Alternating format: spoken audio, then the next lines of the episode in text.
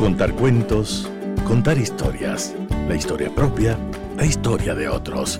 Desde este momento en Radio Sucesos, Déjame que te cuente. Déjame que te cuente. Un programa conducido por Gisela Echeverría Castro.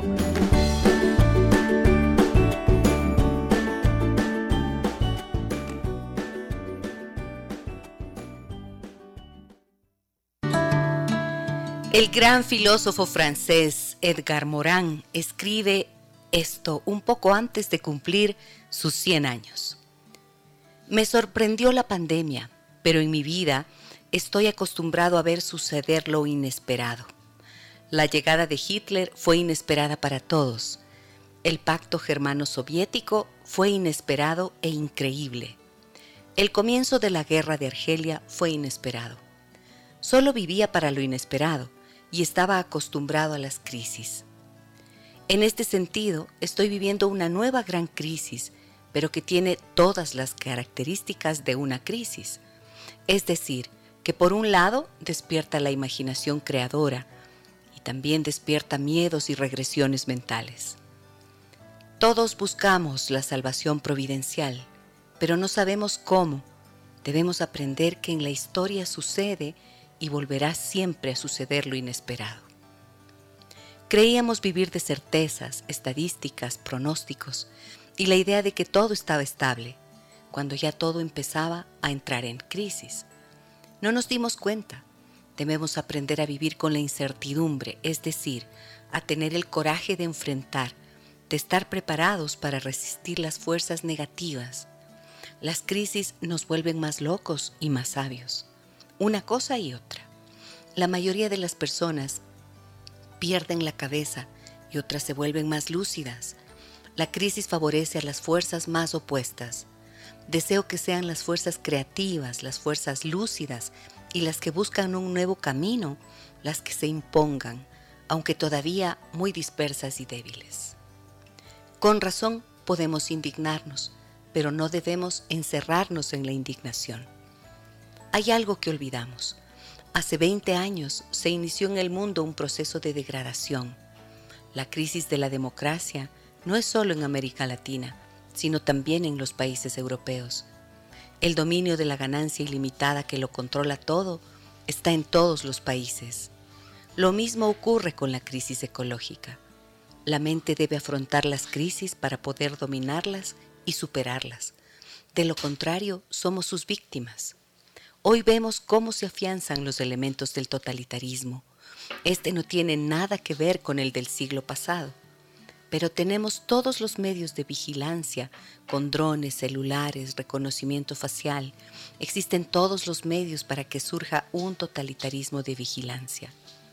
El problema es evitar que estos elementos se unan para crear una sociedad totalitaria e inhabitable para nosotros. En la víspera de mi cumpleaños número 100, dice Edgar Morán, ¿qué puedo desear? Deseo fuerza, coraje y lucidez. Necesitamos vivir en pequeños oasis de vida y fraternidad. Amigas y amigos de Radio Sucesos, muy buenos días, bienvenidas y bienvenidos. Qué bueno poder encontrarnos nuevamente a través de 101.7 FM y también en internet en www.radiosucesos.fm. Muchísimas gracias por seguir nuestro programa, por estar pendientes de los contenidos que aquí compartimos cada día. El lunes 14 de febrero haremos un programa especial por San Valentín. Vamos a hacer un festival del amor para que ustedes puedan elegir canciones que quieran escuchar. Y como en los viejos tiempos de la radio, vamos a hacer diríamos, complacencias musicales. O sea, ustedes nos piden una canción para que le dediquen a alguien que quieran, que quieran que escuche esa canción. Pero ese va a ser un festival del amor y también del despecho, porque el Día del Amor también es para los que no tienen parejas y están despechados, o sea, tienen un dolor en el corazón.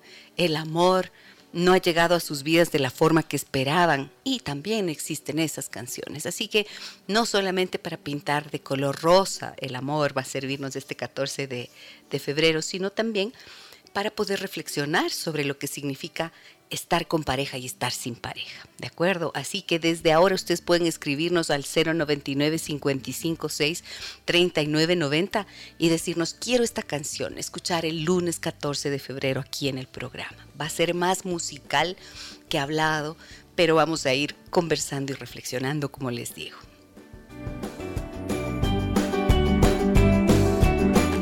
Agradecemos la presencia de la Universidad Técnica Particular de Loja, la UTPL, que dice, ¿quieres seguir formándote profesionalmente y potenciar tus habilidades, competencias y destrezas profesionales? Estudia en línea la maestría en comunicación, investigación y cultura digital en la UTPL y amplía de esta forma tu perfil profesional. Esta maestría cuenta con el 100% de docentes y tutores de investigación con título de doctorado PhD, el primer lugar en publicaciones en comunicación entre universidades del Ecuador, y además tienes la posibilidad de ingresar al programa interuniversitario de doctorado y comunicación de las universidades andaluzas de España. Conoce más e inscríbete en utpl.edu.es barra maestrías barra comunicación digital. Maestrías UTPL, bienvenido al nuevo tú.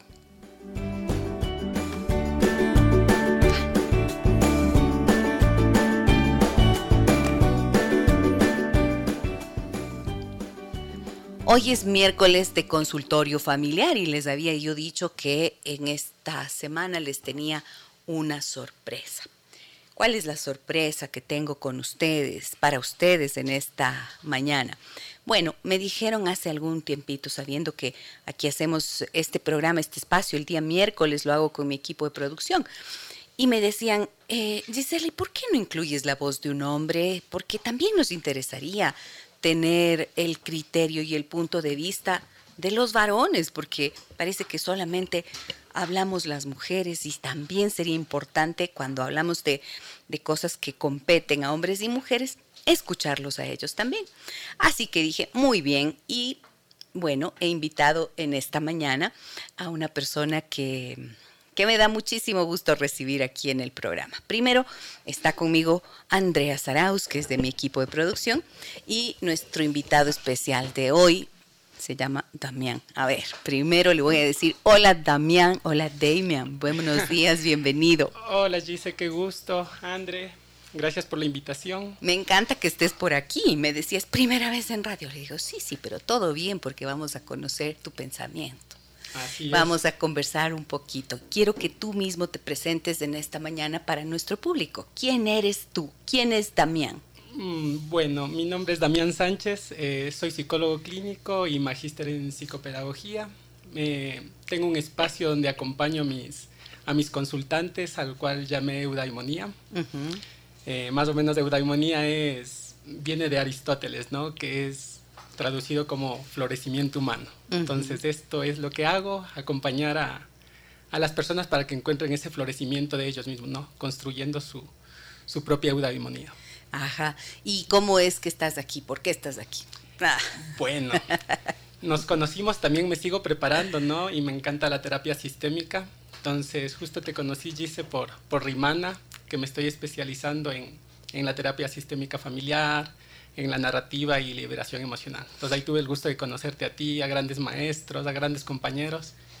Entonces, es una linda oportunidad. Eso es. Damián es uno de nuestros estudiantes en Rimana. Ya miren ustedes sus credenciales académicas y está estudiando con nosotros. Me da muchísimo gusto tenerlo a él eh, como un estudiante, eh, además un estudiante brillante, muy interesado, muy comprometido con su formación, lector ávido de todo lo que significa terapia familiar sistémico y un hombre muy responsable con su vida y con sus consultantes. Entonces, le, en clases uno escucha a las personas, uno escucha a los estudiantes y por supuesto te formas un criterio como maestro, ¿no es cierto? Y dije, eh, también es perfecto para que venga a nuestro espacio del programa. Así que me da muchísimo gusto. Hola, Andre, buen día, ¿cómo estás? Hola, Gise, hola, Damián, buenos días con todos. A los tiempos. Muy bien, gracias. Sí, a los tiempos que te veo. a los tiempos que le veo presencialmente al Andre, ¿cómo has estado? Bien, Gise, bien, muy bien, gracias a Dios. Muy bien. ¿Cuál es el tema que tenemos para hoy, Andre? ¿Cómo te enamoras de una persona?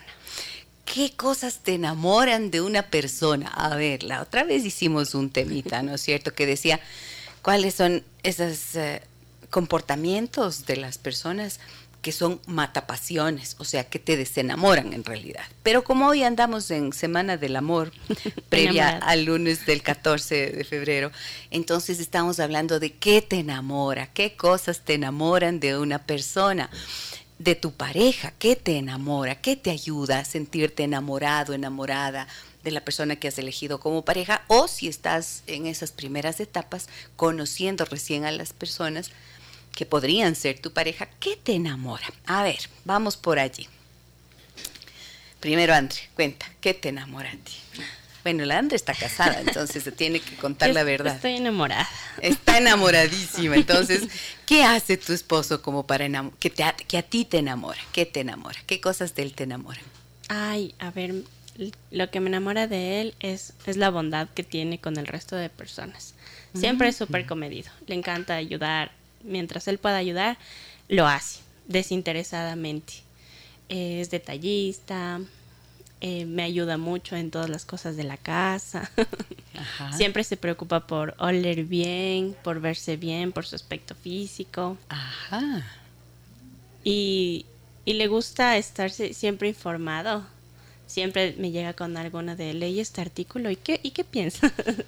Entonces, eso creo que es Está enamoradísima de tú que dices. Está enamoradísima.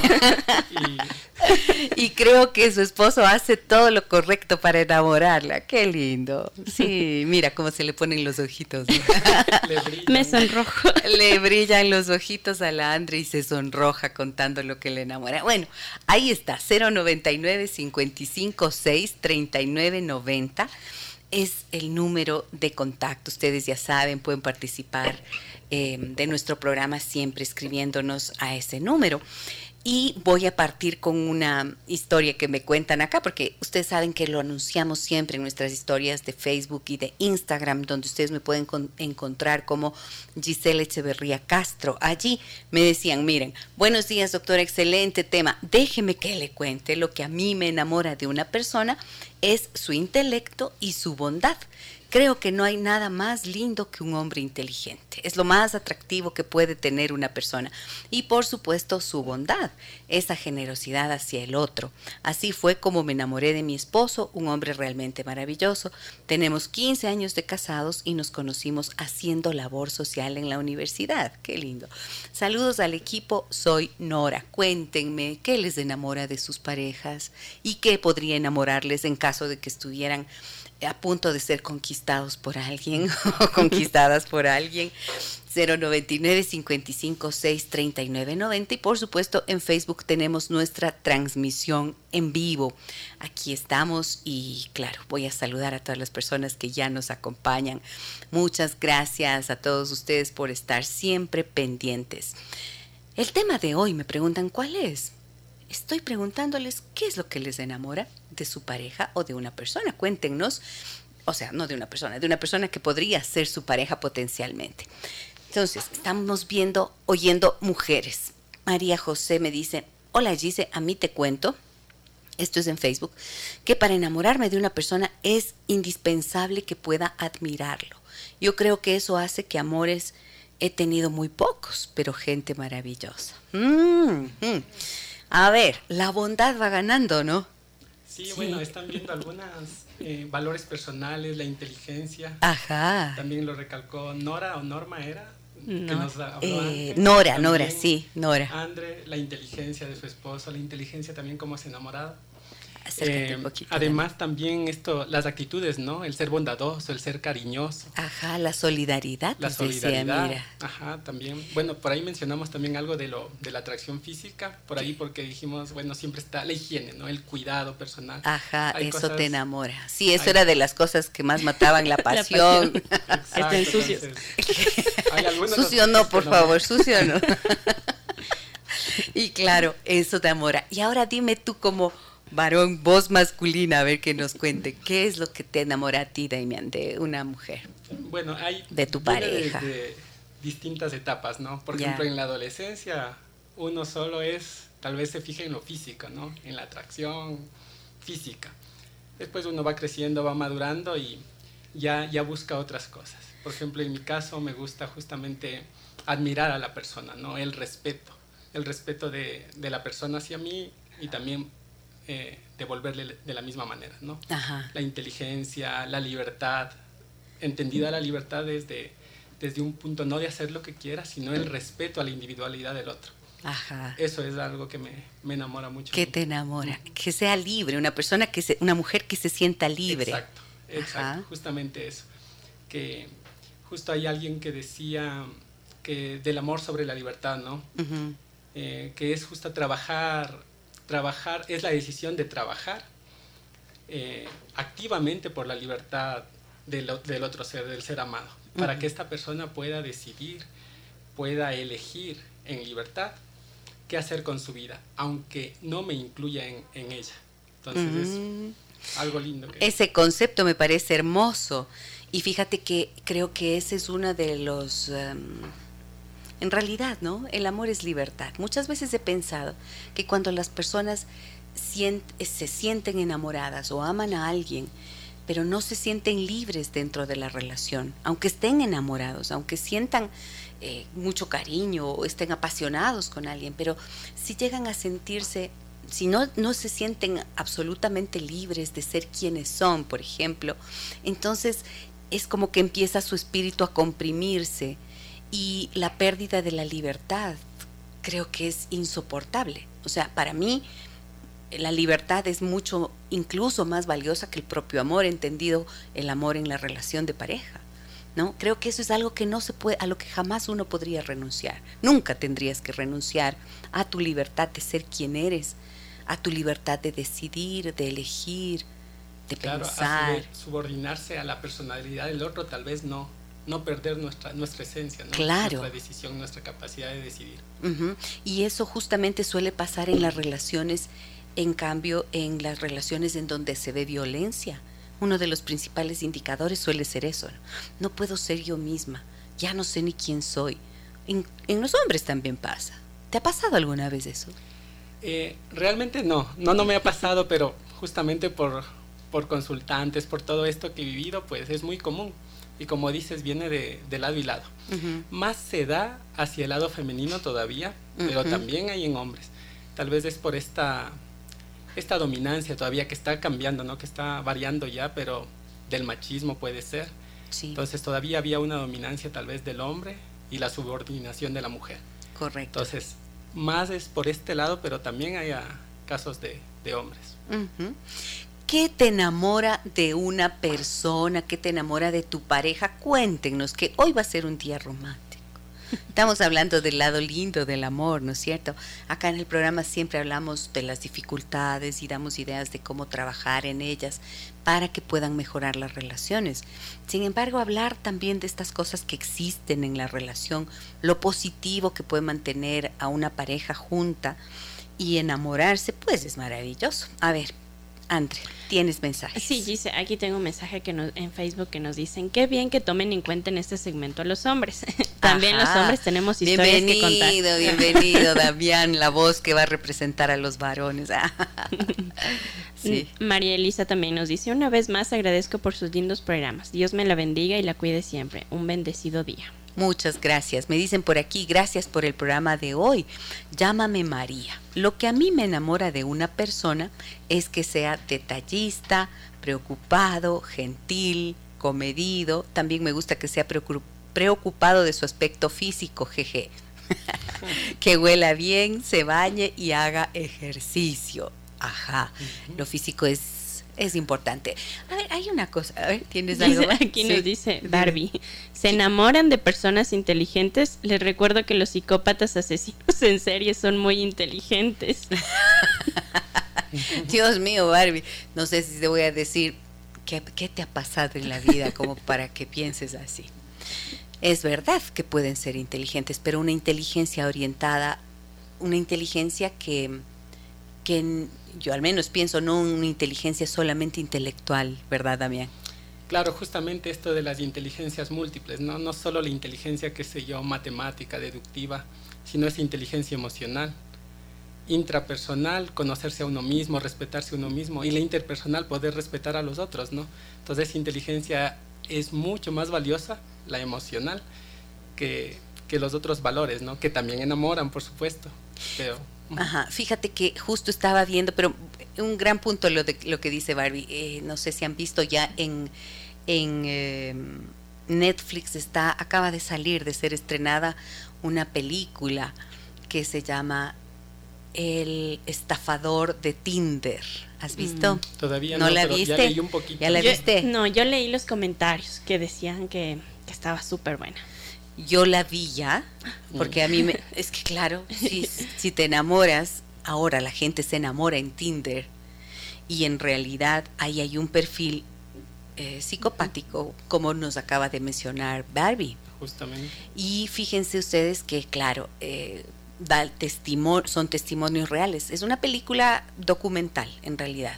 Cuenta con testimonios de mujeres que fueron estafadas por un hombre que mm, se hacía pasar por un millonario, por un magnate, por un, eh, eh, un hombre que tenía jet privado, eh, les llevaba a la primera cita, les invitaba a, hoteles de lujo, pedía lo mejor, todos los meseros le reconocían y ellas, claro, se sentían como en el cuento de las princesas, pues aquello de, de que el príncipe azul tiene que ser rico, famoso, eh, millonario en estos tiempos actuales, guapo, bien parecido, o sea, de todo, ¿no?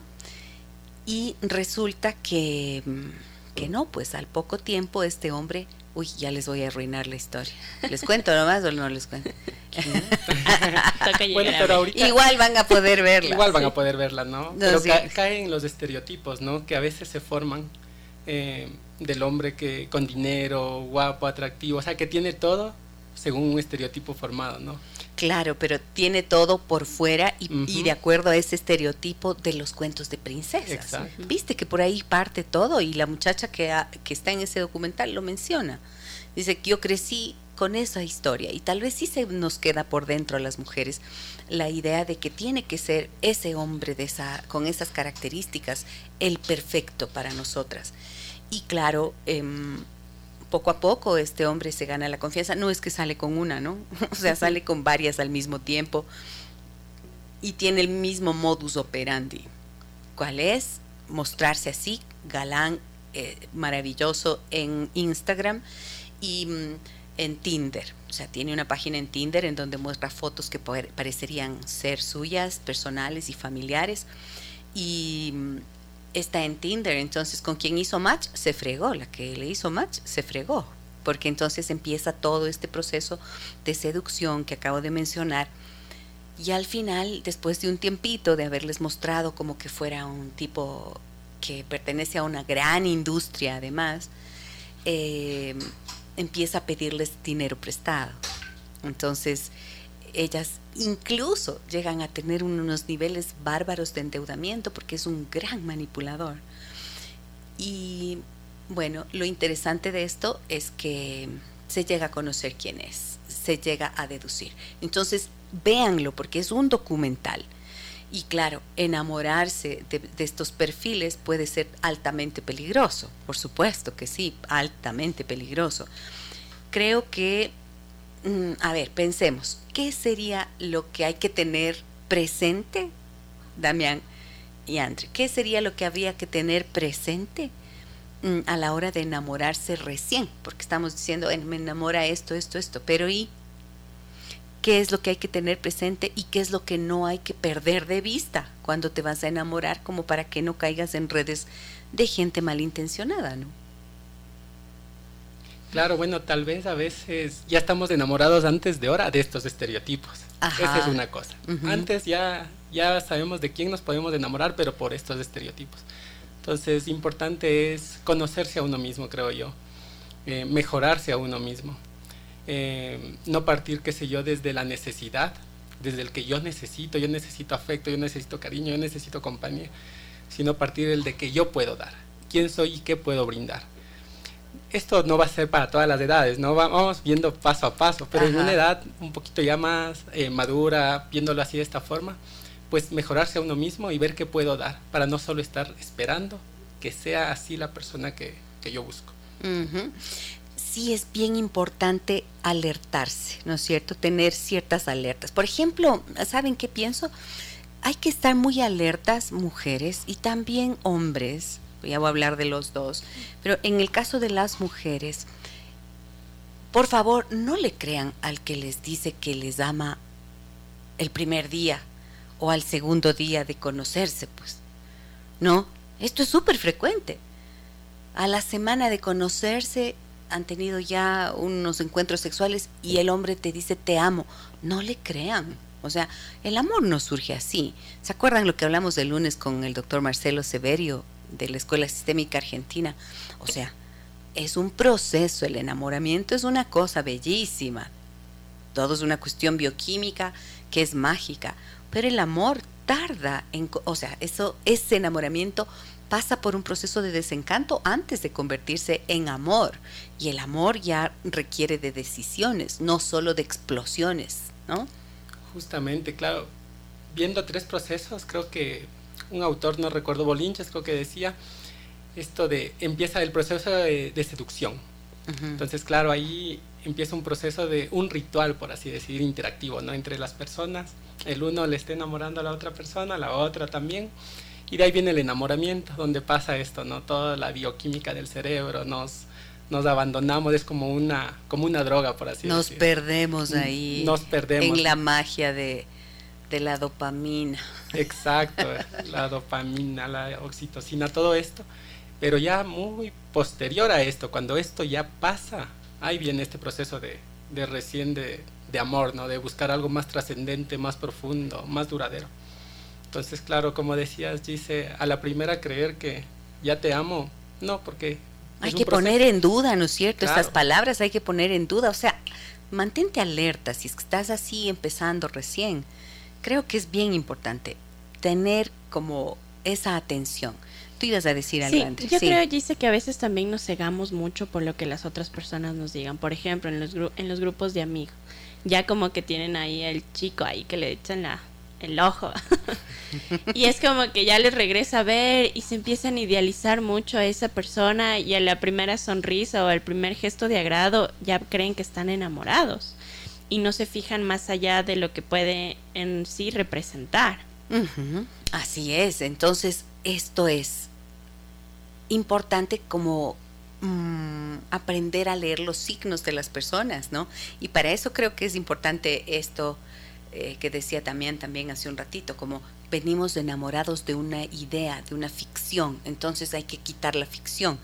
Y también por eso decíamos la semana, eh, perdón, ayer decíamos con Marie-France Merlin, eh, el, eh, la adolescencia es esa etapa de entrenamiento, los primeros años de enamoramiento, es para eso, para aprender a discriminar qué te gusta, qué no te gusta, qué te sientes cómodo, qué, con qué cosas no te sientes cómodo en una relación.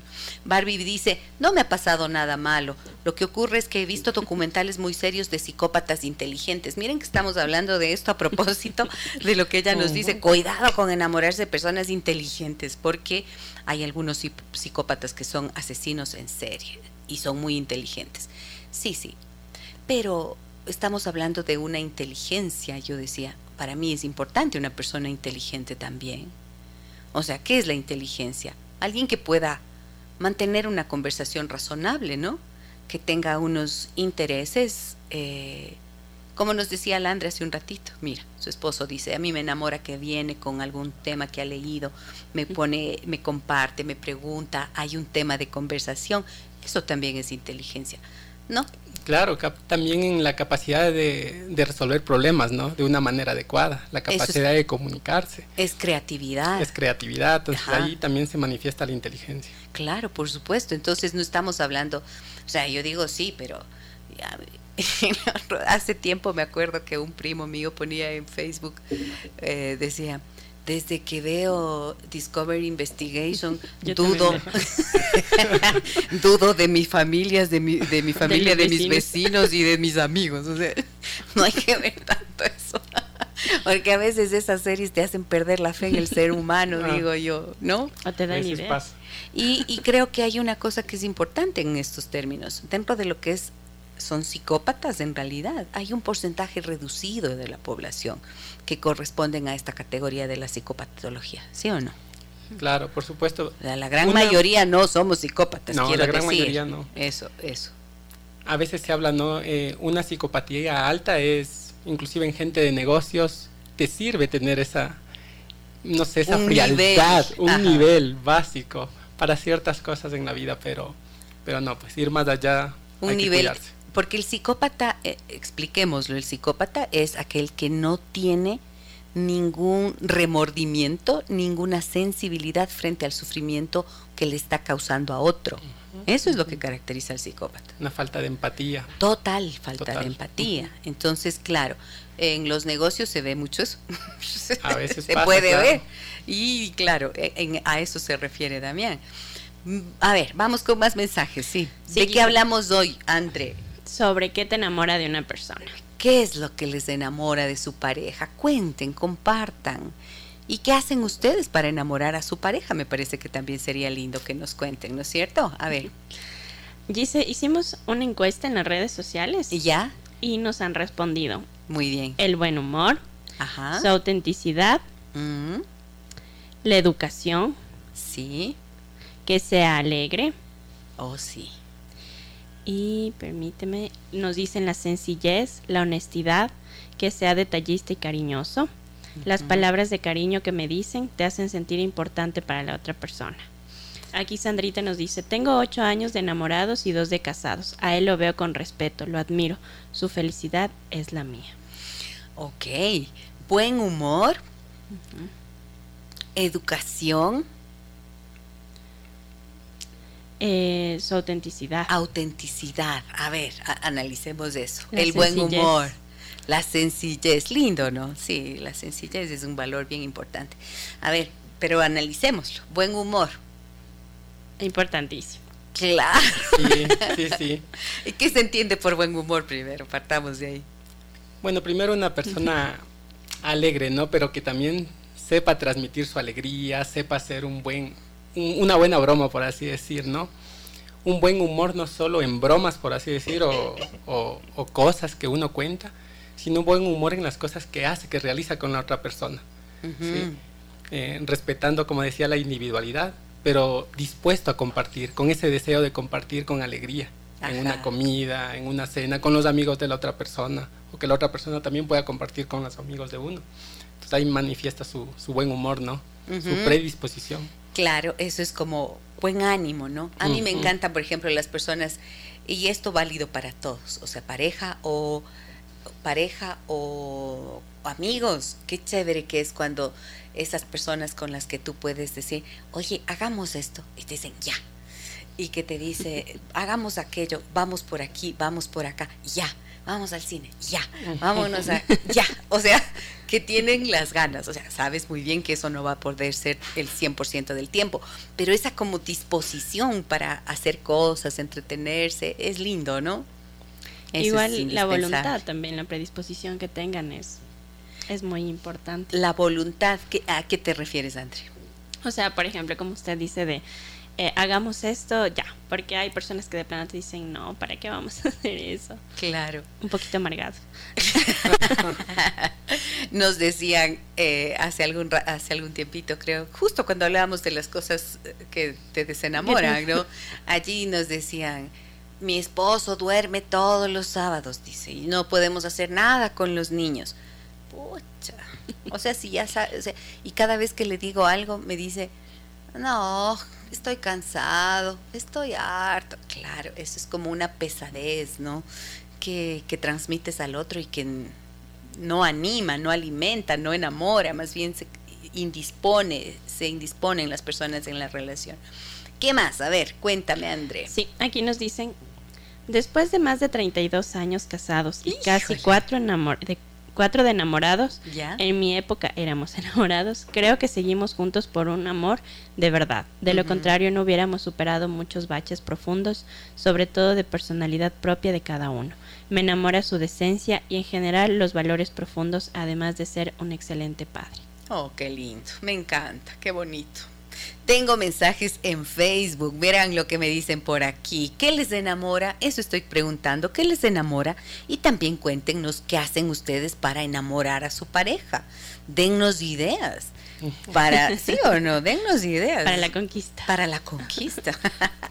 Dice eh, Erika, buen día, felicidades, hermoso programa. Quisiera decir que a mí me enamora una mirada, un detalle, pero sobre todo que se interese en nuestra conversación. Saludos y muchas gracias. Ah, qué importante. La mirada. Qué lindo, ¿no? Nada más hermoso que verse a los ojos, pues.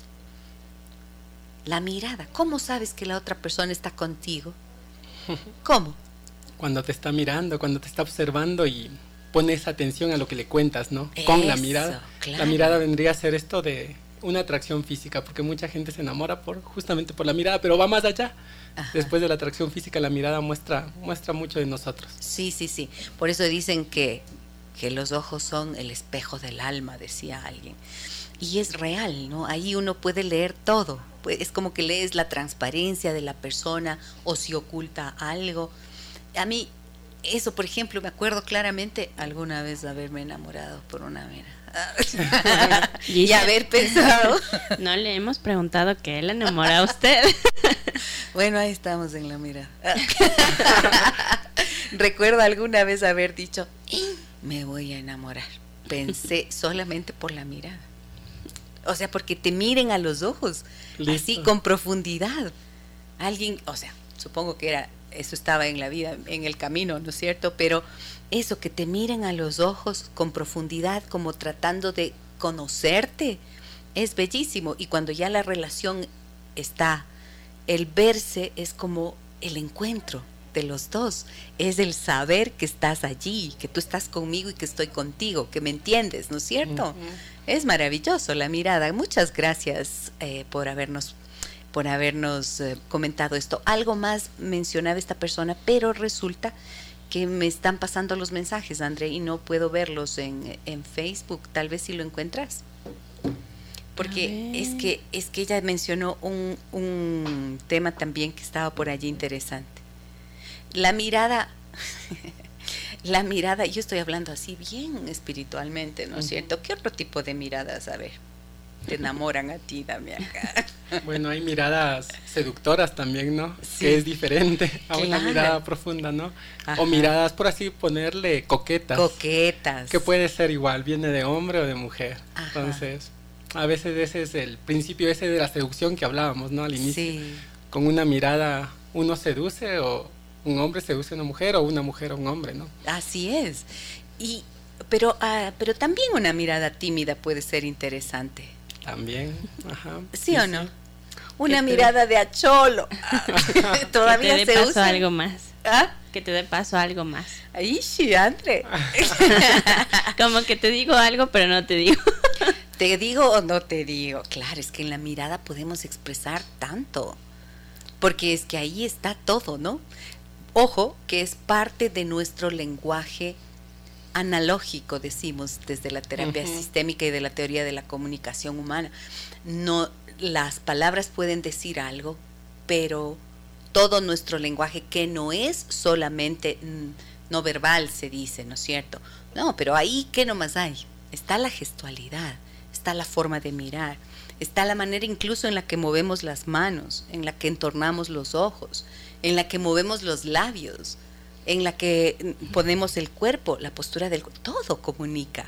Justamente ahí, eh, como decías, Andrea, a veces ese, como decimos, no, acholarse, por así esa eso, y que la mirada le lleve a otro, a otro lado, aunque no nos esté mirando, ya nos dijo, ¿no? Ya nos dijo, eh, me acholé con lo, con lo que me dijiste o algo y me gusta, aunque no te ya, vea. Ya dijiste todo, pues ya me puse roja, ya En evidencia.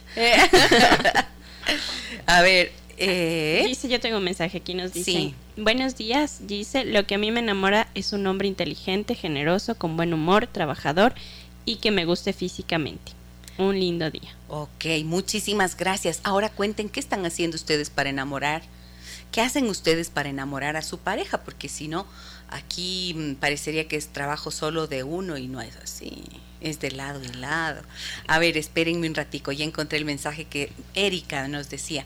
Mira, lo que decía ella, la, la mirada, ¿no? Ya hablamos de la mirada. Un detalle, dice. Hablemos de los detalles, porque aquí yo tengo mis puntos. A ver, ¿qué es un detalle? Un detalle creo que no es necesariamente algo, algo físico, sino más bien también... Em, que te dé lavando los platos, que te haga la comida, que cocine, Ajá. que barra la casa. O sea, que haga todos los quehaceres Un del hogar. No, yo creo que sí. Un masaje. Yo creo que, bueno, detallista sí me, a mí en lo personal me gusta mucho que, me inviten a cenar, que, que esté un ambiente con velas, algo bastante romántico un chocolatito, unas flores. ¿De vez en cuando? ¿O cada cuánto? Por favor, una vez a la semana. sí, claro, de vez en cuando. Al menos los que son inesperados. Ajá. Que te dicen, eh, estuve pensando en ti y, quise traerte esto, que te gusta mucho. ajá, o sea, que no es que sea eh, exclusivamente por el 14 de febrero. O sea, no te acuerdas nunca, pero el 14 te mando las flores. Ajá. No, ahí ya no, no es lo mismo, es detalles inesperados cada tiempo, ¿no? Ser constante. Más a veces, bueno, contándoles algo, he bajado yo en el nivel de detalles con el tiempo, para mal puede ser, ¿no? Déjame que te cuente. Pero déjame que te cuente que, que no está bien. no está bien tal vez. En la adolescencia uno era hasta de llevar serenatas. O sea, mm. por ejemplo, un detalle que, que, que gustaba muchas veces les acompañaba a mis amigos, íbamos con la guitarra donde alguna novia de ellos. y, con guitarra, claro, ah, a la ventana, era un detalle, comprar una tarjetita. O justo lo que eh, te escuchaba, dice que vas a hacer el lunes esto de las llamadas de radio. Sí. En esta época, por supuesto, mandábamos dedicada, dedicábamos canciones por la radio Ajá. a esa persona y la otra persona estaba escuchando. Sabíamos a qué hora de escucha y todo y pues le llegaba la, canción. y el detalle. Bueno, a veces se va perdiendo, se van ganando otros detalles, otras cosas, pero son importantes esos también. Sí, son importantísimos. Esos que, mm, por ejemplo, el compartir la música es algo tan importante, ¿no? Mira, no, yo sí pienso que, que no es solamente cuestión de decir, nunca es detallista, nunca unas flores, nunca un chocolate. Oigo mucho esa queja en consulta de terapia de parejas. Pero a veces cuando exploro un poco más en otros comportamientos, resulta que sí hacen cosas como lo que tú mencionabas. Están en la casa, eh, lavan unos platos, eh, espontáneamente invitan a un cafecito y eso resulta que no se considera un detalle, porque nuevamente los estereotipos, tiene que ser chocolates o flores. No, a veces es ese masajito, a veces es ese saludo, a veces puede ser el mensaje en el celular inclusive, ¿no es cierto? Pero es una manera de mostrarle a la persona que está en tu mente, que estás pensando en ella o en él y que están allí, que estás allí para ella también. Creo que eso es súper importante, comprender y ampliar un poco la comprensión y abres ese punto muy interesante, ¿no? Del detalle que no sea solo las flores, porque también se ha estereotipado esto, ¿no? De querer que solo eso es el detalle, pero a veces el detalle es justamente ver una película juntos y nada más, compartir eso, compartir el tiempo, eh, invitar algo sencillo. Salir a caminar. Salir a caminar. Tomarse de, la mano. Exacto. Son detalles muy importantes que se los, a veces se los pasa ya por alto, como que no fuesen detalles como mencionabas. A veces, mira, el tomar, poner la mano en el rostro, una caricia que no tenga contenido sexual. Muchas mujeres se, se enojan por eso. Dicen, solamente es cariñoso cuando quiere tener relaciones sexuales. Y es que tienen razón de, enojarse, de no estar de acuerdo con eso, porque, em, porque es como un proceso que podría culminar o no en una relación sexual pero la ternura también tiene que formar parte, pues de ahí creo que entran esos detalles, ¿no? Claro, un abrazo inesperado, solo un abrazo. Un abrazo cariñoso. Claro, ser detallista, abrirle la puerta, que vaya tal vez, si llueve, el paraguas, son detalles chiquitos, pequeños. Pero que comunican un montón. Claro. En eso que acabas de mencionar, es como esta gentileza y también esta, cuando dices el paraguas, o estás muerta del frío y se saca la chaqueta y te pone, ¡uy, qué lindo! es como un, es un, em, un, signo de cuidado, estás cuidando a la persona. Y eso creo que es lo que enamora realmente. También. ¿Mm? Yo creo, Gise, que ah, también se ha perdido mucho esto por esto del, eh, de, los de las feministas, porque hay muchos que dicen, no, yo puedo sola, yo no necesito que nadie me ayude. Y yo creo que sí hay muchas personas, yo sí soy chapadita la antigua, que me gusta que me abran la puerta, que me carguen las compras. sí, es verdad, ¿no? A veces he visto, sí, sí, muy buen punto, André, porque a veces se piensa que que eres una mujer empoderada y que porque estás empoderada, entonces no, mm, no te, casi como que se sienten ofendidas algunas mujeres cuando el hombre está ahí como para ayudarles, darles una mano, ser gentiles. Y he escuchado hombres que es que no le puedo decir porque cree que le estoy viendo como alguien débil y no es así. ¿Cómo ves eso tú, eh, claro, Es que ahorita creo que estamos justamente en este proceso de, de pasar de esta dominancia masculina y subordinación femenina, pero se está yendo al otro extremo.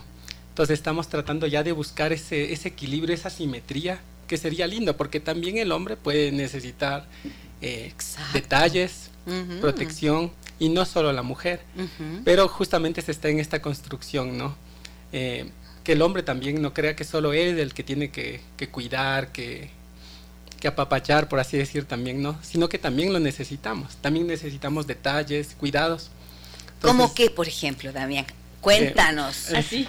Claro. Así, todas atentas. les interesó, ¿no?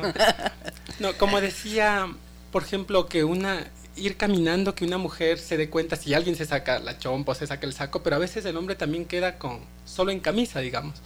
Entonces, a veces ser coherentes, ¿no? No solo pensar, se enferma también, ¿no? No solo, no, o sea, qué egoístas somos las mujeres. No todas, pero a veces, a veces ocurre, ¿no? Irnos a los extremos, a eso más voy. Ajá. Irnos a los extremos. Entonces, a veces, pero también uno tiene que ver los detalles que las mujeres tienen con nosotros. Son detalles también muy sencillos, muy lindos, pero a veces también los pasamos por alto. Entonces, es, así mismo es un abrazo, es una caricia, eh, pero también es una llamada, un cómo estás, un preocuparse por la otra persona. Entonces a veces, en algunos casos, uno puede llamar y solo contar lo que a uno le pasa. Pero también es importante recibir, ¿y tú cómo estás? ¿Y qué tal tu día? Entonces, llegar a eso también es importante. Seguro que sí. ¿Qué mensajes tiene? Ay, no, no, no. Vini, Vini, vamos a una pausa, ¿verdad? Tengo que hacer una pequeñita pausa comercial. Regreso enseguida para saludar a quienes nos acompañan en esta mañana en Facebook, en esta transmisión que hacemos en vivo. Eh, si nos ponen sus likes, nos dejan ver sus corazones, allí puedo mencionarles y agradecerles por acompañarnos cada día. Volvemos enseguida.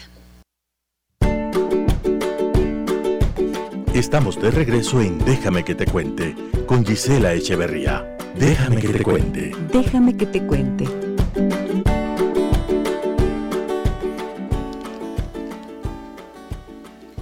¿Quieres seguir formándote profesionalmente para potenciar tus habilidades, competencias y destrezas profesionales?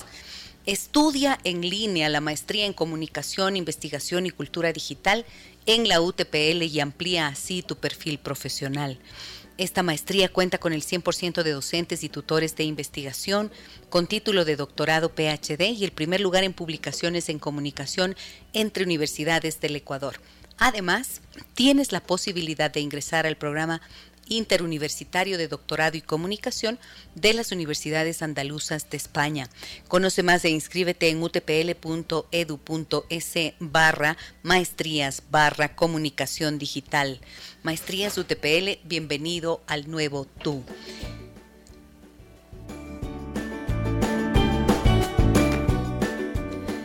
¿Qué te enamora de una persona? Cuéntanos, ¿qué te enamora de una persona? Tenemos varios mensajes en el 099 55 639 90.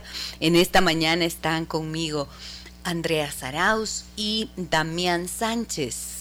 Estamos estrenando invitado en este espacio y me da muchísimo gusto eh, compartirlo con ellos. A ver, vamos, Andre, que tienes varios mensajes. Sí, tengo varios mensajes. Nos dicen, buen día, estoy por cumplir 52 años y no he tenido la oportunidad de amar a alguien, tal vez porque establecí otras prioridades en mi vida.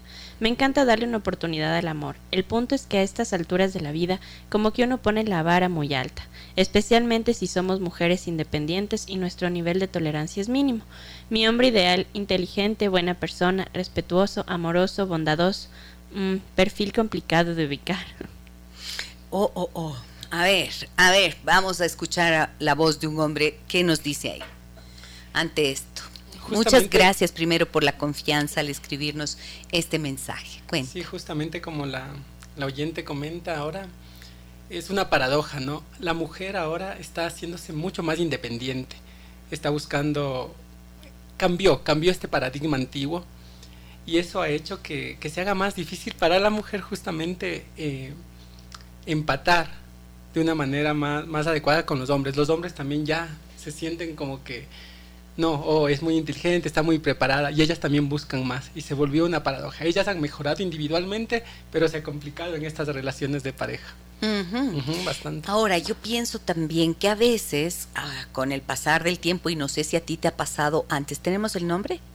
No, no nos dice el nombre. Rocío le voy a decir ya. Rocío, mira, no sé, de repente te puede sonar esto quizás, no sé si estoy acertando, eh, ¿no será que te has vuelto un poquito complicada, como tú dices, o has puesto la vara muy alta? Y esa vara muy alta no es una vara, sino un muro de contención, un muro que quizás puede ser de protección.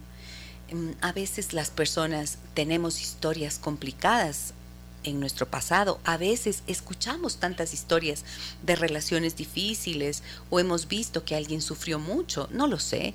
Y de repente esa barrera, ese muro que digo, es justamente una estructura interna de miedo, hecha de miedo, que te impide entonces salir al encuentro de otro.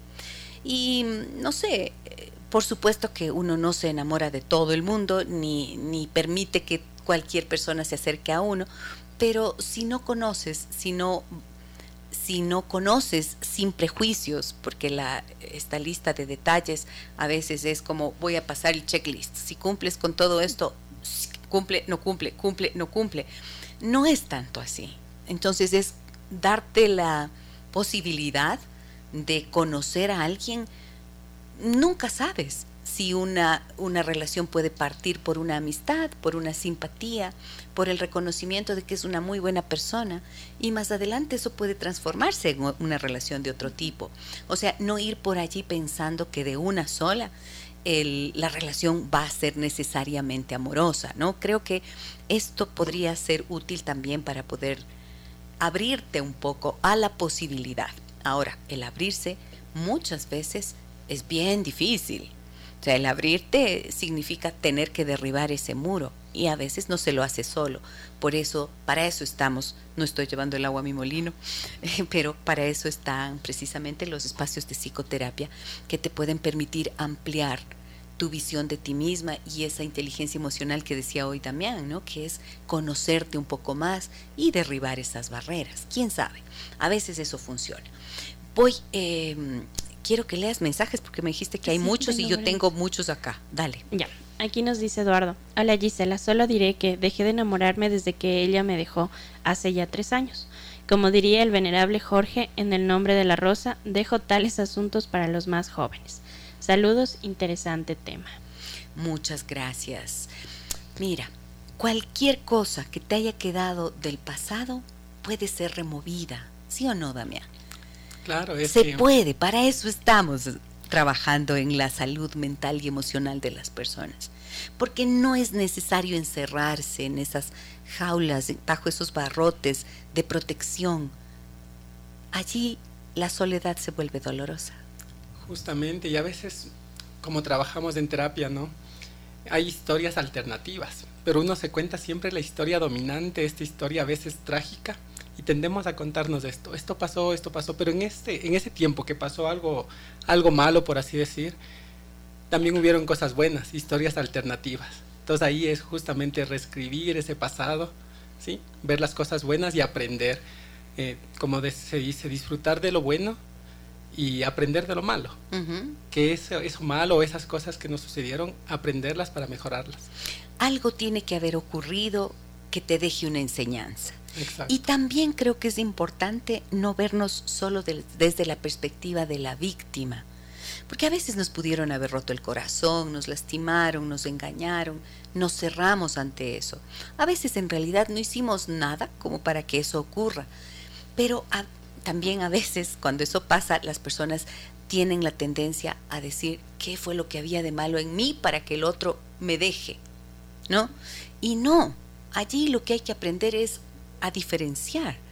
Fue la actuación del otro, de la otra persona, fue la actuación de él o de ella, fue decisión de él o de ella, que ya no quisieron continuar en la relación con nosotros. No tenemos que andar culpándonos ni pensando que hemos sido los que causamos eso necesariamente, por un lado. Y por el otro también hay que pensar, tal vez pude haber contribuido de alguna manera para que esto haya llegado a su final. Eso significa asumir una responsabilidad frente a la vida y de allí es justamente de donde salen los aprendizajes. Justamente, justamente, o sea, un equilibrio, ¿no? Entre no culparse pero al extremo y responsabilizarse. Dar esa, en una pareja sería una responsabilidad 50-50. Si yo voy un poco más allá, eh, culpo a la otra persona más del 50%, igual estoy dando poder, poder sobre mí, sobre, sobre lo que yo he hecho. Y si yo me culpo más, igual, estoy dando más y me culpo mucho más de lo que es. Entonces es 50-50. Y sacar de aquí este, como le llaman, sufrimiento productivo, ¿no? Que dicen... ¿Para qué sirvió? El sufrimiento productivo, claro, ¿para qué sirvió? Para, ¿De qué aprendí de eso? Y ese, que sea productivo y no destructivo. O sea, ese, esa, esa, aquella manera de, sufrir, decía, ¿no? Que por sufrir de esa manera dejamos de sufrir eh, porque aprendo de lo que sufro. Entonces es importantísimo eso, lindo, sacarle un aprendizaje a las vidas. Silvia me dice por aquí, Gisela, lindo programa, hay una canción hermosa de Roberto Carlos que la letra reúne unas condiciones de amor. Se llama Cama y Mesa. Yo decía, el hombre que me dedique esa canción, con él me voy al final del mundo. y nada me ponen letras mayúsculas. bueno, me casé con un hombre lleno de detalles. El primero el primero fue te abre la puerta del carro. Un detalle. Un detalle que habla de lo que alguien mencionaba antes, ¿no? Como un signo de educación, de delicadeza, de consideración a la persona. Es lindo eso. Sí. André, dale con mensajes. Sí, aquí nos dicen, Nori nos dice, Gise, te felicito por tu, por tu programa y buen punto que esté un varón en él. bienvenido, bienvenido, este varón. Sigue. sí, nos dicen, no creo que sea estereotipado los detalles, sino que el sistema en sí es tan perverso que todo, absolutamente todo, es un negocio. Eh, sí, sí, sí, sí, pero, pero de todas formas cuando hablábamos eh, del estereotipo era de mm, como si hay una cultura precisamente que viene de, de esta sociedad de consumo, ¿no? En la que muchas veces el estereotipo de la fecha del 14 de febrero, Día de los Enamorados o del Amor, se caracteriza por eso. Y en realidad, como bien nos dice esta amiga oyente, es parte de esa sociedad de consumo que muchas veces eh, con tal de producir, entonces se deja por fuera tantas otras cosas que son importantes como las que estamos hablando acá. Buen día, Gis, me dicen, mi esposo no es de flores o chocolates, pero me cuida como un tesoro. Qué linda. Tengo problemas de salud y él siempre está ahí.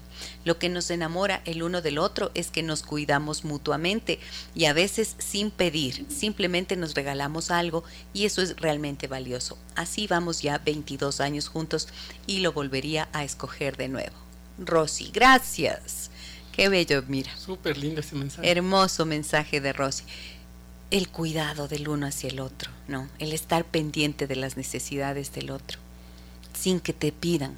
Por eso creo que cuando las personas, en cambio, tienen que estar diciendo, oye, acordaraste de que existo. Uy, ahí ya es un mal síntoma, ¿no? El amor, el amor no requiere peticiones ni, bueno, más que peticiones, exigencias.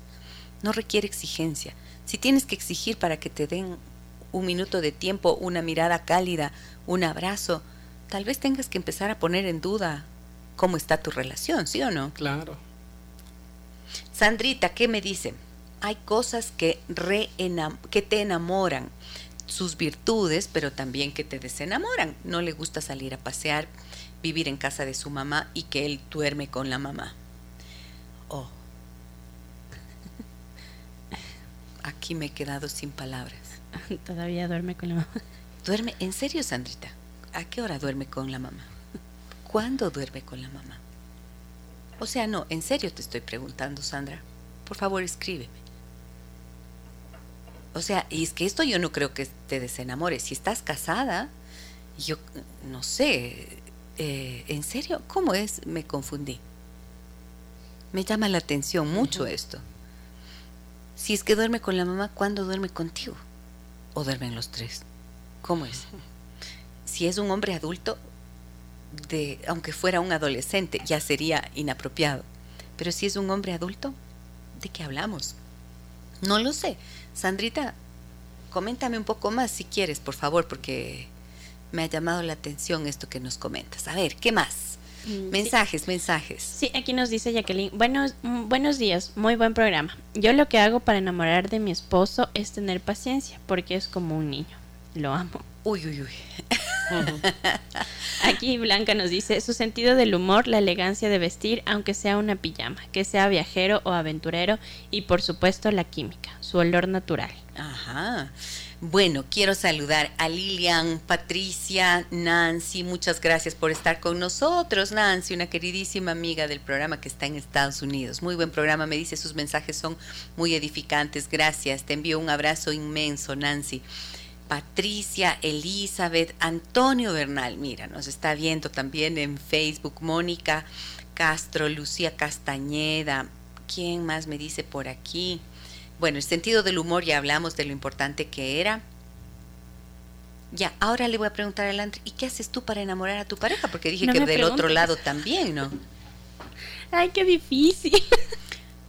Esposo de la Andre, cuéntanos qué hace la Andre para enamorarte. ¿O es que solamente ella cree que debe ser enamorada? Es que es complicado cuando uno tiene que verse sus propias, sus propias virtudes. Ajá. Em, a ver, ¿qué, hago yo para enamorarla? Em, una comida que le gusta. Ajá.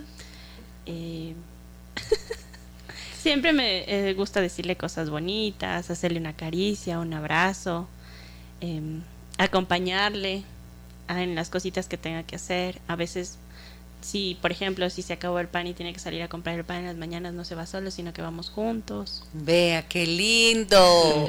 compañeros de la vida, ¿no? Eso suena a compañeros de la vida. ¿Qué dices tú, Damián? Es que ahí sí comparten distintas etapas de su vida, distintas cosas de y momentos, momentos, claro, es que eso es la eso es la eso es la, ¿cómo se llama? La convivencia, pues la cotidianidad, que muchas veces las personas dicen, uy, es que la rutina es terrible y no sé qué. Y mentira, esas pequeñas rutinas diarias son en donde se teje el vínculo de la relación. En esas cosas chiquitas aparentemente, con la presencia amorosa, paciente, ahí cercana del otro. Eso es lo que construye el vínculo realmente justamente no, es solamente hacer grandes cosas, extraordinarios momentos. Lindo esos que sean eventuales. Claro. Ir a, comprar a la tienda el pancito de la tarde juntos. Vamos, le volvemos. Qué lindo. Claro, se vuelve un, una costumbre linda. Así es, una costumbre linda. A ver, me dicen por aquí, Jenny dice, buenos días, hermoso programa, lo que me terminó de enamorar de mi esposo y recuerdo unas flores y recuerdo fue unas flores cortadas del parque que me las regaló. Para mí era el buquet más grande y caro. Qué linda, claro que sí. Muchas gracias, Jenny, por compartirnos tu mensaje. Jacqueline dice, buen, buen día. Ah, ya, este sí quería mencionar. Buenos días, muy buen programa. Yo lo que hago para enamorar a mi esposo es tener paciencia porque es como un niño. Señor, hable, ¿por qué los esposos pueden llegar a ser como un niño? Cuente, señor Damián. Como un niño. ¿Qué es, ¿Cómo es un, hombre que es como un niño, a ver, para la esposa? En serio, ¿no? A veces hay hombres que sí, suelen, la esposa es como la madre. Claro, es que ahí estamos regidos, quién sabe, solo por el principio del, del placer, ¿no? Ahí, solo el niño, lo que quiero, lo que, lo que deseo, eh, con mis rabietas. Y yo no puedo hacer nada. Exacto. Entonces. Ayúdame con esto. Sí, ¿no? Es- Algo claro, así podría pues, ser. claro, es un comportamiento infantil. Es un comportamiento infantil solo pensando en, en lo que uno quiere, impulsivo. Pero ahí está que uno tiene que mejorarse. Eh, el arte de, de enamorar es el arte de mejorarse a uno mismo. Entonces esta persona puede ir mejorando, mejorando, pero individualmente, para que ya vea desde una mirada del adulto, ¿no? Y no solo pensando en él. Ahora yo pienso, verán, hay una cosa que tengo que decirla, porque en terapia funcionamos bajo este concepto, al menos desde la terapia sistémica, este es un concepto fundamental. Si la señora que nos dice que su esposo es como un niño y lo ama, no se siente incómodo, esto no es un problema para ella, pues entonces no es un problema para nadie. El problema ocurre cuando ella se cansa un poco de ser siempre la que hace, la que resuelve, la que tiene las iniciativas y a veces con el tiempo eso se vuelve pesado y entonces va a querer un hombre en lugar de un niño, ¿cierto? Entonces, si no es un problema para ti, adelante, qué bueno que lo ames así. Y si es que es algún, si te presenta algún inconveniente, entonces allí creo que, como decía Damián, puede ser útil empezar a tener alguna conversación, ¿no? Como para para también comunicar. A veces las mujeres son muy abnegadas y entonces aceptan esto y de esa manera impiden que ese niño, ese hombre niño, se convierta realmente en un hombre hombre. Y allí es, eh, a veces es necesario también decir, sabes que a mí me encanta tu ternura de niño, pero cómo me gustaría esta cosita, ¿no? Que hagas esto por ti mismo, me siento un poco cansada de aquello. Comunicar las cosas a tiempo puede ser útil también. Vamos con más. ¿Qué más? ¿Qué más? ¿Qué más? Dice. Andre, mensajes. Ya, aquí nos dice Blanca. Para, mus- Ay, perdón. Para la música del próximo lunes, yo dedico estos títulos: Cóncavo y Convexos de Roberto Carlos. Sinceridad de Ricardo Cociente. y Corazón Partido de Alejandro Sanz. Ok, ahí hay de todo. Cóncavo y convexo, así es nuestro amor en el sexo, dice esa canción. No podemos poner esa canción, lo siento mucho, es una censura propia del programa. No, vamos a elegir, vamos a elegir entre todas las canciones que ustedes nos sugieran durante estos días, vamos a elegir lo que vamos a poner en el día lunes. Tienen que dedicar, es con dedicatoria, verán, así es. ¿Qué más, Sí, Mensajes. aquí en Facebook nos dice Jovis. En la etapa de enamoramiento me enamora la sencillez en su actuar, que sea alto y la forma como trata a sus familiares. Ajá, mira que por la forma como trata a sus familiares. Esto, em, esto es interesante, ¿no? Alguien más ya nos mencionaba eso, ¿no? Creo que fuiste tú. Sí. Mm, No, No, no, no me acuerdo quién fue, pero cuando uno ve alguien cómo trata, por ejemplo, a los familiares, a los niños, a los perros, a los meseros en un restaurante, eso dice muchísimo de las personas. se les llega a conocer mucho mejor. Por eso a veces es importante esas salidas individuales, pero después también esas salidas ya grupales con los amigos de la otra persona, porque ahí le vas conociendo cómo se comporta ya con sus amigos. Después con tus amigos, cómo se comporta. Sí. Entonces es conocerle ya más allá, porque de ahí del modo uno a uno es una manera. Y ahí se le puede conocer mucho mejor. Claro, y, y claro, si trata con gentileza a una persona, a una persona, por ejemplo, que te atiende en un restaurante, que te está haciendo un servicio y lo trata con respeto, con consideración, quiere decir que tratará bien a todas las personas. O sea, eso habla de un valor fundamental, ¿no? Es el respeto, el respeto que se vuelve general hacia los demás. ¿Qué más? Sí, aquí nos dice Pilar, yo no soy alguien muy expresiva o que esté pendiente de todo, el, todo el tiempo. Así que cuando de verdad me enamoro, siempre estoy pendiente con un mensaje o un abrazo. Ya, ok. Marta nos dice, me enamora su físico, su educación, su, leal- su lealtad, su respeto. el respeto, puros valores, ¿no? ¿Se dan cuenta? mencionado eh, me, he quedado con algunos. Rosita creo que mencionó este cuidado de los dos, lleva 22 años de casada. Ajá. Pero ese cuidado, y muchas, muchos oyentes han mencionado ese cuidar del otro, ¿no? Cuido, me cuida, el respeto. El respeto. Y ahí venía algo que, un concepto de amor de, de Alex Rovira, él lo decía, el respetar la individualidad del otro. Ese es importante, le, respeto como es, le dejo ser. La, la segunda, cuidar del otro. O sea, realmente cuidar, porque si lo digo que le amo, pero no lo cuido, solo digo con palabras, pero no cuido de la otra persona. Yo un tercero que ponía es inspirar al otro, ¿no? Entonces ahí es uno, trabajarse uno mismo para inspirar al otro. Em, fíjense que las relaciones que más perduran son esas, en las que está el cuidado del otro como punto fundamental. Nos han dicho eso. Eso es hermoso poder darnos cuenta de eso, porque es, es eh, a veces las personas dicen, ¿qué hago para que la relación perdure? Bueno, miren, ahí están. Dicho en voces, eh, bueno, en palabras de nuestros oyentes, de las personas que tienen esa experiencia. Porque cuando no te cuidan, hmm, quedan vacíos en la relación. Y a veces buscarás alguien o te sentirás atraído por alguien, aunque no busques si recibes ese cuidado de alguien más, puede ser que te sientas atraído por ese alguien que sí te cuida, ¿no?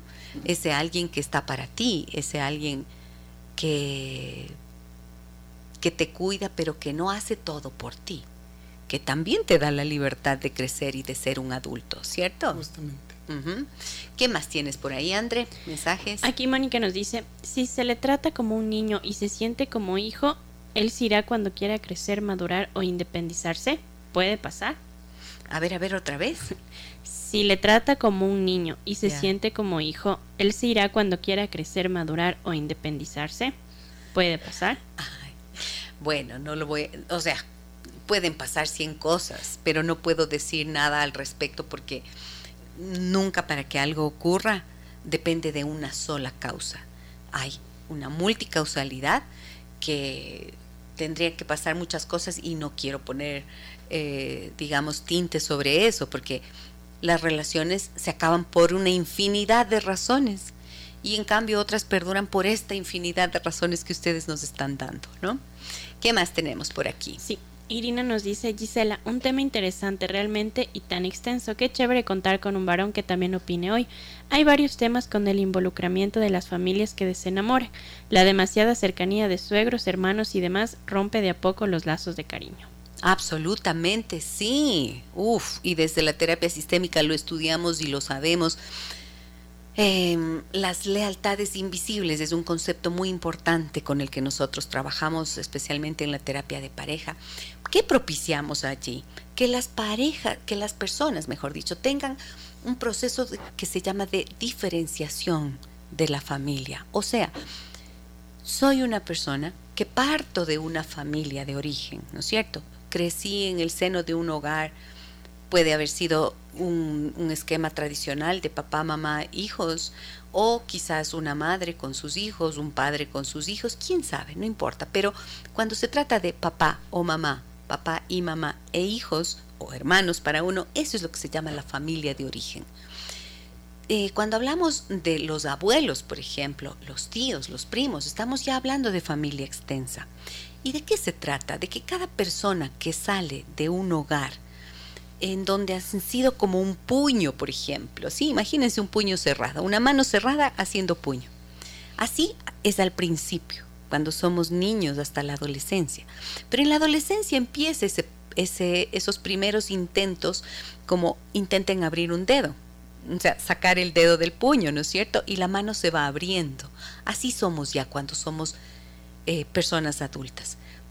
pertenecemos a ese tronco que es la mano, ¿no es cierto?, ese tronco de familia, pero ya somos seres que requerimos un espacio individual.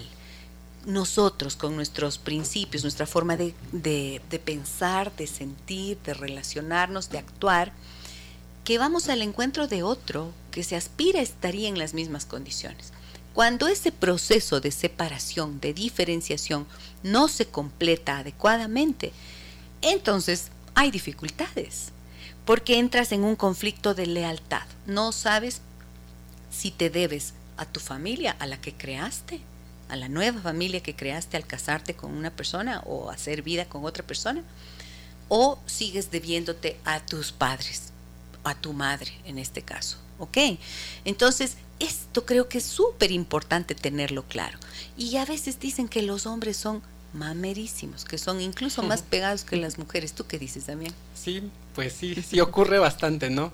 Y viene desde, desde un machismo del hombre y de la madre también, pues de ese cuidado al, al, hombre. Por ejemplo, hay familias que se tienen hombres, mujeres, pero al hombre le cuidan, al hombre le sirven, al hombre le, le dan todo. Entonces este hombre crece eh, muy, muy de mamitis, como dices, Gis. Ajá. Pero de ahí los límites, de lo que mencionaban, los límites son muy claros. Los límites con la familia de, de origen son súper importantes, tener límites claros, ¿no? Y esta diferenciación del self, que se lo llama también, esto, tener un adecuado, un equilibrio entre esa vinculación, porque la familia de origen puede ser un apoyo, una ayuda, Sí.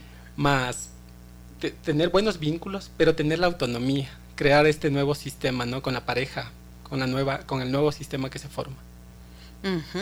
Eso es súper importante. Miren, Sandrita me escribe ya, me da una respuesta y me dice, ¿se acuerdan Sandrita que me dijo que hay cosas que le enamoran, las virtudes, y otras que le desenamoran?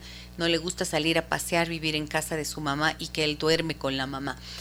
A veces, mira, se suele decir, como es un hijo que ama tanto a su madre, entonces seguro va a ser un buen, un buen hijo es un buen esposo, ¿no? Una buena hija es una buena esposa. O sea, una buena hija o un buen hijo entendido como muy pegados a los padres. No, no, no, no, no, no se confundan. A veces esto es una equivocación, es un error de concepto. El ser buen hijo no quiere decir permanecer para siempre en la falda de la madre, ¿no es cierto? O hija. No, no, no. Eh, puede ser buena persona porque ha tenido una buena educación y en realidad esa relación con la madre y el padre les pudo haber sentido, eh, puede haber sido, puede haber, perdón, dado como resultado eh, una persona segura de sí misma, quizás, ¿no? En el mejor de los casos. Pero eso no garantiza que, que puedan separarse adecuadamente y lograr entonces mm, el compromiso que se necesita para sacar adelante una relación.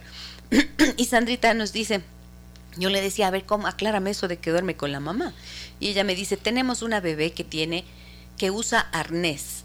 Es incómodo dormir los tres juntos. Entonces, como vivimos en casa de su mamá y no hay muchas habitaciones, para no dormir en la sala, él duerme con la mamá, el mismo tiempo que la nena usa el arnés, es decir, desde hace dos meses. Él dice que es para no incomodarnos y que tengamos espacios para que estemos bien la bebé y yo. Bueno, pero también podrían poner el colchoncito, un colchoncito en el piso, en la habitación de la pareja, ¿no es cierto? Ser creativos, buscar soluciones. Buscar claro. soluciones. Por ejemplo, no se me ocurre esto, eh, se me ocurre esto, piénsatelo un poquito y proponle a tu esposo, mm, si, no, si lo mencionas aquí es porque algo no te sienta bien, ¿sí o no? Claro, por algo lo dicen, ¿no? por algo lo ser- escribes, por algo lo escribes. Sí, dale, dale. Andre, ¿más mensajes? Em, ya, Gise quería hacerle una pregunta. A ver. ¿Qué han hecho a- para enamorarla a usted? Ah, chutas. Ve, Andreita, por favor, esas preguntas. Ah, y tú también me miras así como en pregunta, Damián. Atento, a ver cómo te conquistaron o cómo, de las muchas conquistas que has de haber tenido, ¿no? Híjole, tantas, ¿no? Me voy a poner roja, yo también me sonrojo, me acholo.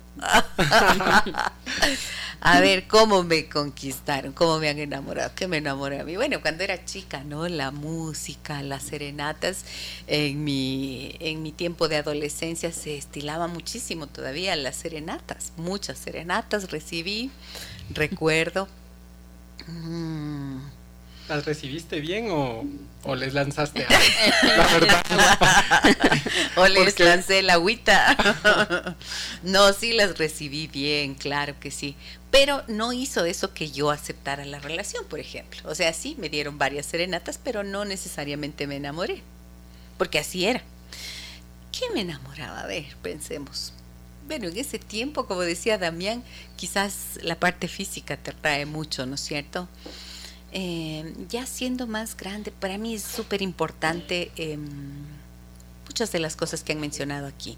Una buena persona, un buen ser humano, eh, una persona que actúa con dignidad, que tiene principios claros, ¿no?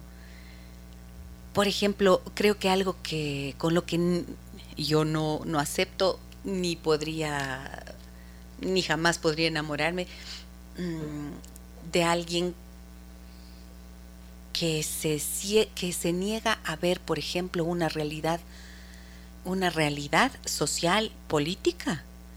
O sea, que mm, puedo aceptar las diferencias de pensamiento, pero no puedo, me, resultaría muy difícil eh, establecer una relación con alguien que aunque tenga evidencias de actos de corrupción, por ejemplo, se niegue a ver esa realidad, me resultaría imposible porque de por medio están los principios, ¿no? Entonces creo que cuando están en juego los principios, no. Luego creo que ahora no tengo mayores preferencias así como de, de decir lista de check, check, check, no. creo que es algo más espontáneo, más natural. La delicadeza, el interés, que alguien se interesa por ti, está pendiente de cosas que son importantes que se interesa por tu trabajo, por ejemplo. Creo que esto es algo bien lindo. Cuando alguien se siente eh, contento de tus logros personales, de las cosas que haces, que te valoran, ¿no? La valoración es muy importante. Y eso no quiere decir que te estén diciendo todo el tiempo, uy, qué bien, qué maravilla, que no sé qué. No, pero que sientas que te respetan en ese sentido, ¿no? Que te vean como, usando la palabra de, de Marcelo, un partener, o sea, un compañero, una compañera. Creo que eso. ¿Está mucho? no, súper lindo ese apoyo, ¿no? En, lo laboral. Estoy muy exigente, disculpen. Muy exigente. ¿Les pareció muy exigente?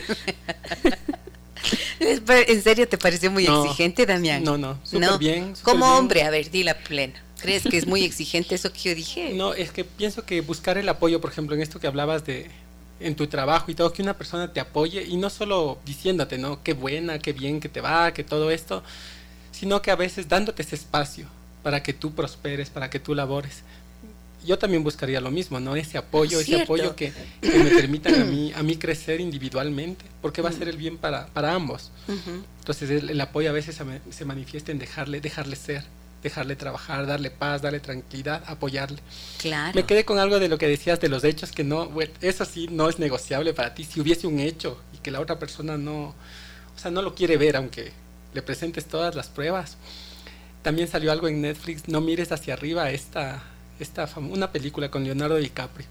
Entonces ahí hay un hecho ah, que, se va a estrellar, ¿no? Que va a estrellarse un asteroide y matemáticamente les presenta.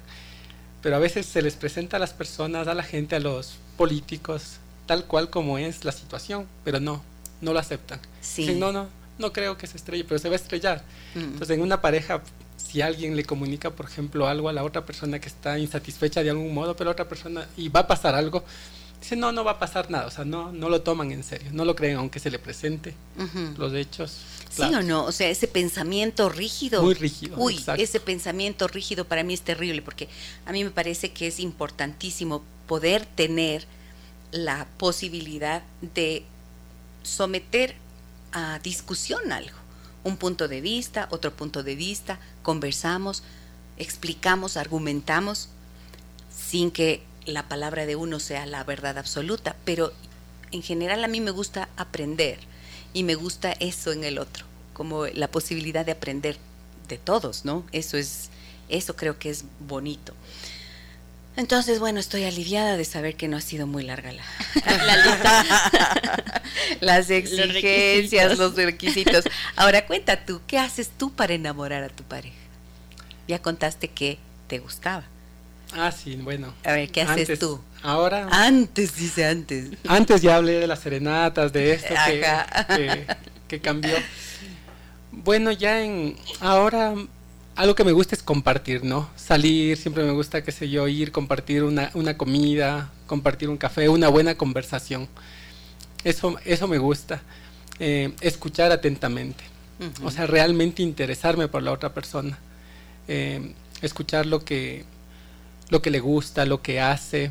Entonces pienso que si realmente eh, me abro con esta persona a entender su mundo y respetar su mundo, sí. Es, es una parte que puede, puede conquistar, por así decirlo. Sí, sí, sí. Pero que sea eh, verdadero, que venga desde el ser, no desde el hacer, porque también puede ser manipulativo. O sea, puede ser manipulativo que una persona hace eso por conquistar. para conseguir algo. Para conseguir algo. Entonces eso sería el, el, hacer, que ese hacer venga de lo que tú eres. O sea, que, que sea natural, que, que salga como tú decías, naturalmente. Me decía una señora una vez en consulta, dice, me manda flores y yo digo, ¿qué habrá hecho? ¿Qué habrá hecho que por eso me está mandando las flores ahora? ¿Qué será? ¿Me habrá engañado? ¿Me habrá traicionado? Uy, no, pues manipulatorio, no, no sirve, no sirve así. Estamos hablando de cosas que no son ideales. Estamos hablando de cosas que son realmente prácticas necesarias. Y también creo que es importante, miren, comprender lo que es un lenguaje del amor. El lenguaje del amor está hecho del respeto, de la valoración, del cuidado del otro, de poder compartir los pequeños momentos del día a día, de sorprenderle al otro eventualmente con algo que sabemos positivamente que le gusta o que es importante, del reconocimiento de la presencia de esa persona en nuestras vidas. Aprender a decir gracias, creo que es una de las cosas que a mí me gusta muchísimo. ¿Mm? A veces no es que hay que agradecer todos los santos días de la vida, pero acordarse de agradecer y no dar por hecho y no dar por sentado que el otro tiene que hacer esto, que ella tiene que hacer aquello. No. Estos son los pequeños, los lenguajes del amor que en pequeños detalles y en grandes cosas también pueden verse, pueden ser parte de lo que nutre una relación de pareja. Me encanta poder compartir este espacio con todos ustedes, amigas y amigos. Gracias, Damián, por estar con nosotros. Damián Sánchez, psicólogo, eh, terapeuta, actualmente terapeuta sistémico en formación con nosotros en Rimán Escuela Sistémica del Ecuador. Lo han escuchado, eh, se incorpora ahora para trabajar con nosotros en estos espacios. Andre, muchas gracias también por compartir tu pensamiento y tus testimonios. Y a todos ustedes, siempre, siempre gracias por su hermosa participación y por contarnos sus historias. Recuerden que la Universidad Técnica Particular de Loja, la UTPL, hace la invitación a todos los profesionales para que sigan potenciando sus habilidades, competencias y destrezas. La invitación es a estudiar la, la maestría en comunicación, investigación y cultura digital y ampliar el perfil profesional.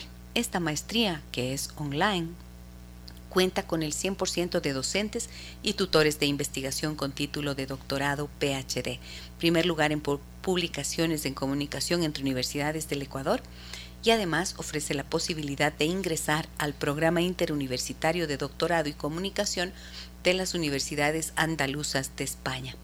Conoce más e inscríbete en utpl.edu.es